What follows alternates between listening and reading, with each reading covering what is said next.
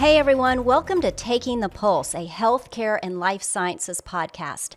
I am Heather Hoopes Matthews with NP Strategy, here in the studio with Matthew Roberts, a Nexsen Pruet healthcare attorney. Matthew, good to be with you. Good to see you.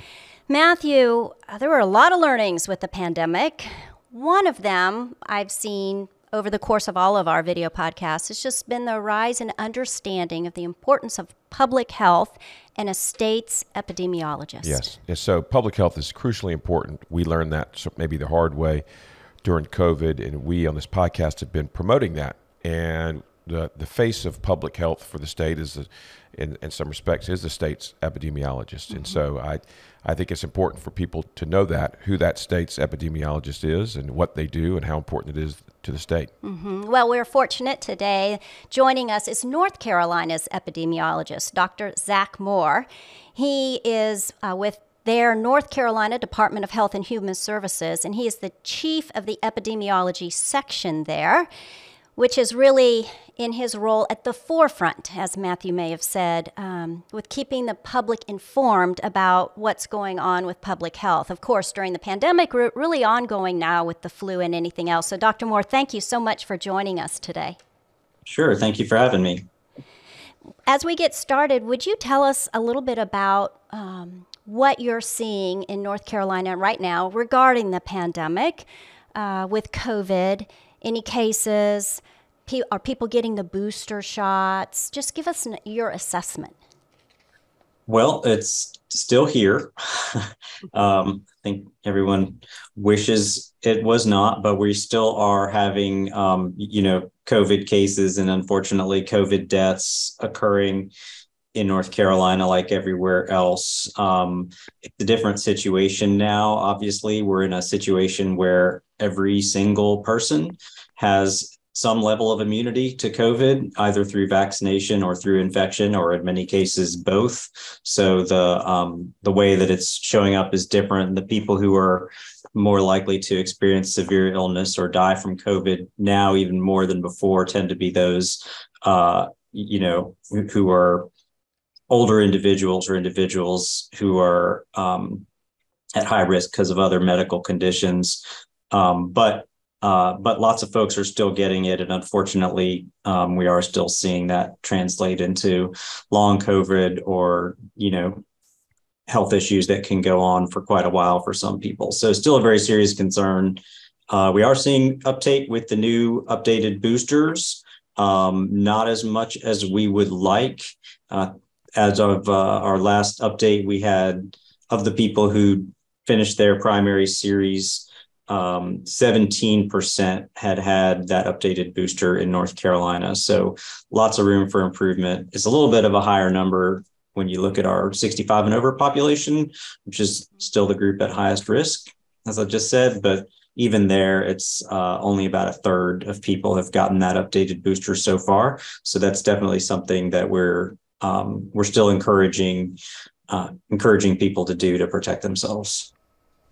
Yeah, it's still with us. There's no doubt, and in some respects, it's going to be with us, I guess, for the foreseeable future. Uh, and we're continuing to find ways to cope and maintain. So, um, uh, another topic is that we're reading about pediatric providers uh, identifying large numbers of respiratory cases, illnesses in, in, in, children in North Carolina and South Carolina and the Southeast. Um, and I think North Carolina just recently, sadly, reported their first uh, pediatric flu death this season. Can you talk a little bit about some of these pediatric respiratory conditions and what you know? Tell yeah, us what I mean, it's interesting that you know for the first couple years it was really all COVID. I mean, it was horrible, and the numbers of deaths are uh, you know clearly historic and and tragic. But it was all COVID. We didn't really have much flu. We didn't have much RSV, which is one of the respiratory infections that's particularly serious for young kids. Um, they were just kind of absent, whether that, you know, whether that was because of the um, restrictions and masking and prevention measures that were in place for COVID, or whether it was, uh, you know, something that we don't really understand in terms of how viruses compete for real estate in our noses and throats. You know, there's you know we don't, we don't really know that but for whatever reason that they were kind of absent and so that's really what's different now we still have covid but not just covid we have um, all the other respiratory viruses and they're all out of whack um, you know they're seasonal respiratory viruses. They're supposed to happen in a seasonal pattern. They always have, but not uh, not so much right now. Um, so we, we, saw RSV in particular. Um, even a year ago, we saw RSV in the summer when we're not really supposed to see it, um, and so we had to, you know, make some changes, particularly for the premature babies who were at the highest risk, to make sure that they had access to the uh, the medication they need to prevent RSV infection during a season when we normally wouldn't be doing that. Um, and then again, this RSV came super early and we started seeing increases. And uh, fortunately, here in the North Carolina and the Southeast, that looks like it has peaked, at least for now, and starting to come down. But RSV's, um, you know, we had it's it's totally the wrong time for us to be um, seeing this much RSV um, it, usually, you know, sometimes we get a spike around Christmas or New Year's, but this was much earlier and much more RSV than than we'd seen certainly in a long while. So that's a big deal for our for babies and for families, but also for um, hospitals. Uh, many hospitals had taken some of their pediatric ICU space and shifted that to adults because that's what was needed during COVID. So that you know made it more difficult to accommodate all the sick kids. And then, of course, you got the staffing issues, and everybody knows about all the challenges with healthcare, uh, all the high vacancy rates in our nurses and other healthcare providers. So there's a lot of reasons why it was challenging um, with RSV. And then flu, we also have um, a fair amount of flu. You mentioned, unfortunately, we um, had one pediatric flu death that um, occurred um, a few weeks ago now, we've had um, uh, almost 40 uh, flu deaths that have been reported this season already. And again, you know, we're not seeing record breaking flu activity, but we're seeing it at a time that is not when it should be. So it kind of, you know, makes me a little worried. It feels like with all this, we should be ready for spring now, but we're not really in winter yet. So, uh, you know, RSV is coming down. We hopefully will come down, but we got a long ways to go. So makes me a little concerned for are we going to start, you know, seeing second peaks of some of these things that um, visited us earlier than expected. Speaking of RSV, what can parents do to help their children from getting it? Is there anything they can do? And then if they get it, what should they do? Well, um, so for for most people, it's really just kind of the um, common sense prevention measures that that we recommend. There's not yet a vaccine that's um, that's available to prevent RSV, um, although that is being worked on. But it's really just you know if you're if you're sick, staying home. If your kids are sick, keeping them out of school so they're not spreading it to others. Um, you know, teaching kids about good hand washing and respiratory etiquette. You know, covering coughs and sneezes, doing those kind of basic things uh, I mentioned premature babies and very young infants. That's the group at highest risk. And there is actually a medication that those babies um, can get during normally RSV season, but now, you know, during you know when when we're seeing this much RSV, the, those babies, um, you know, doctors hopefully have them plugged in. There's a injection they can get once a month that um, is very helpful for preventing severe illness and death in that most vulnerable group. Dr. Moore, the U.S. reported over 20,000 cases of Mpox, I think formerly known as monkeypox, and that peaked in early August of this year. Um, that was a pretty high uh, or a pretty impressive spike. And then how did that happen so fast? And then has it gone away as quickly as it, as it came about? Uh, thankfully, it really has. Um, fortunately, you know, we'll see what the future holds. But um, it's a that that's been a very interesting um, outbreak to to watch and to deal with. Um, and just to step back a little bit, monkeypox or mpox now, excuse me, had actually been increasing um, for several years. And it, it's a virus that's closely related to smallpox. And since smallpox was eradicated, people aren't getting vaccinated anymore against smallpox. And so that immunity in the population had gone down. And so we had seen mpox cases, cases start to rise in the parts of Africa where it's endemic. And then, um, you know, what happened here is that Mpox got into a, a different population, particularly into uh, the population of, of men who have sex with men, which is where most of the transmission was occurring. and it was a while before that was sort of detected. So by the time we, as a you know worldwide, recognized this, uh, it had already really spread pretty far and wide. Um, so that's I think why you know we saw the the fairly rapid increase in cases, um, and uh, you know fortunately with mpox there is a vaccine um, that was available through the strategic national stockpile so through our public health system. Um, we were able to to start vaccinating folks and if you will feels like a long time ago now you recall there was a not as much of that vaccine as we would have wanted. Um, so you know we had to be pretty focused in who was eligible but we've been able to expand that out I think that's that's helped a lot. I mean, here in North Carolina, we've vaccinated more than 14,000 people um, to protect them against monkeypox who meet those eligibility criteria.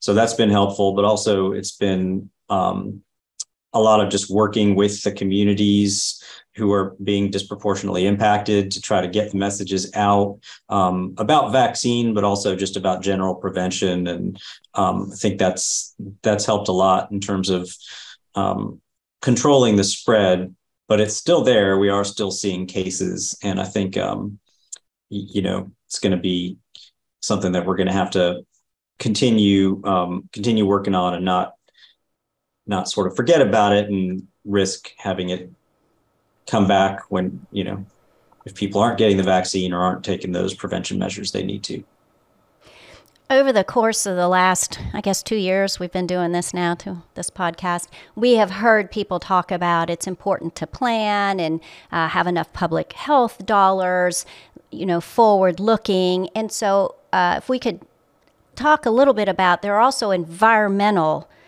issues impacting public health and i suspect that is something that you also plan and you know look forward on uh, what would be some issues in North Carolina? Would it be something like climate change, or or would there be other things? Well, and if I could just step back for a second and get on my soapbox, and because you, you raised public health funding and what's happened during the pandemic, and you know the sad reality is that funding for our public health is very what we call siloed. You know, you don't get money to uh, you be ready to prevent the next thing. You get money for the last thing, and you can only use it for that thing. And so it really makes it hard to be flexible and prepared for for things that are are yet to come. So that's a challenge that certainly um, hurt us in our COVID response, and sadly uh, does not appear to be a lesson that's been learned in terms of the um, you know, the response to monkeypox and the response to other issues that come up. But yeah, environmental issues um, are a major health concern. Um, climate change has a lot of impacts in North Carolina, as it does everywhere else, uh, and particularly in terms of more severe weather events, whether that's hurricanes, flooding, um, extreme heat, et cetera. And so those are issues that you know we're trying to build resiliency. And, you know, there are things that affect us all, but there are, are always certain groups that are disproportionately affected by those impacts. Um, so trying to work with those communities who may not have, you know, take the heat uh, example, may not have air conditioning, may not, you know, may work in places where they're either outside doing farm work or other types of agricultural work, or they're in factories that don't have air conditioning, et cetera. So there's there's specific groups that we try to work with to um, prepare that you know help build resiliency. And then with flooding and hurricanes you know we have a lot of people who are still on septic systems and and wells in north carolina. Um, and so you know those those folks may be more vulnerable when when some of these things happen. Um, so trying to trying to work with with certain groups in our in our state that we know are at higher risk for some of the bad um, bad outcomes that, that we're seeing with climate change. That's a big focus that our governor has taken on, and you know, trying to look across the whole state, uh, all the state agencies to see how we can work together on that.